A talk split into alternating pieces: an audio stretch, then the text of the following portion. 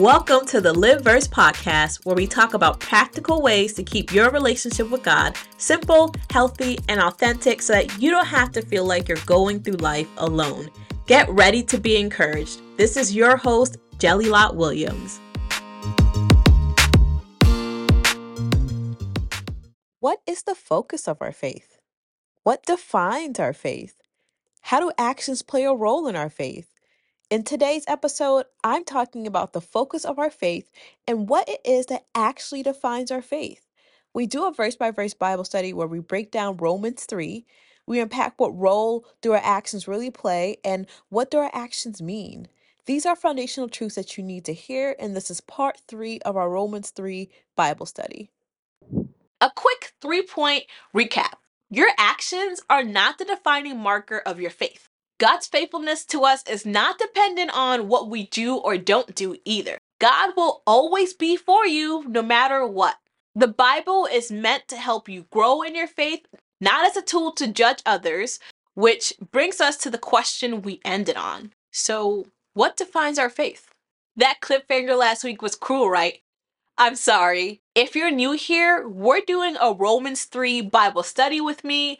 I'm Jelly from the Lived Verse, and on this channel, we talk about how to empower, equip, and encourage your faith.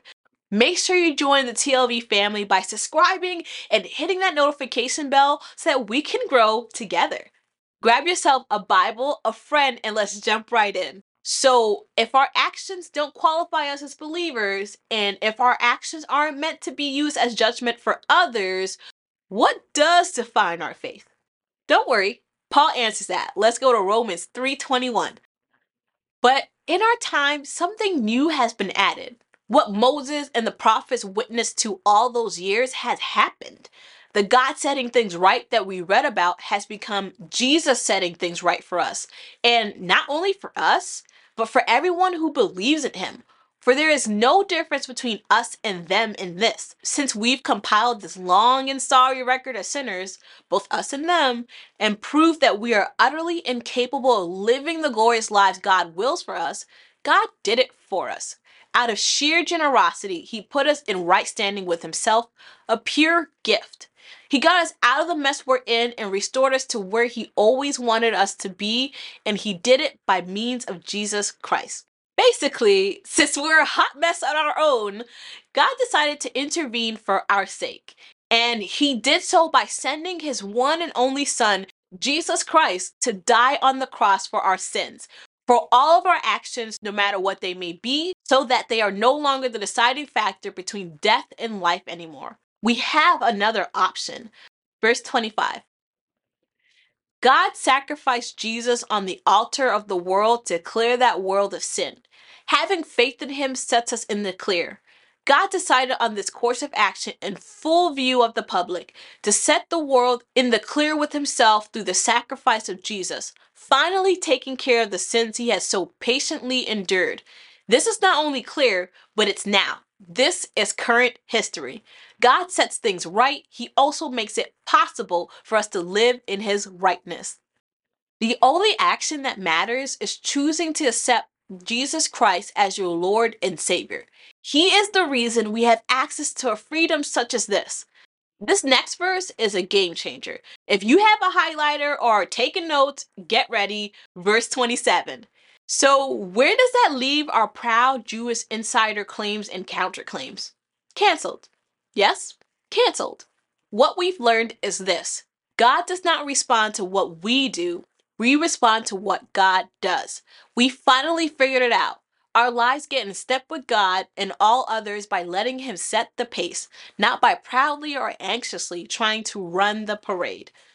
Once we learn that our actions do not control God's faithfulness, God's goodness, God's mercy, or anything at all about God's character, we are free to instead live in response to what God did for us, is doing in our lives, and will do.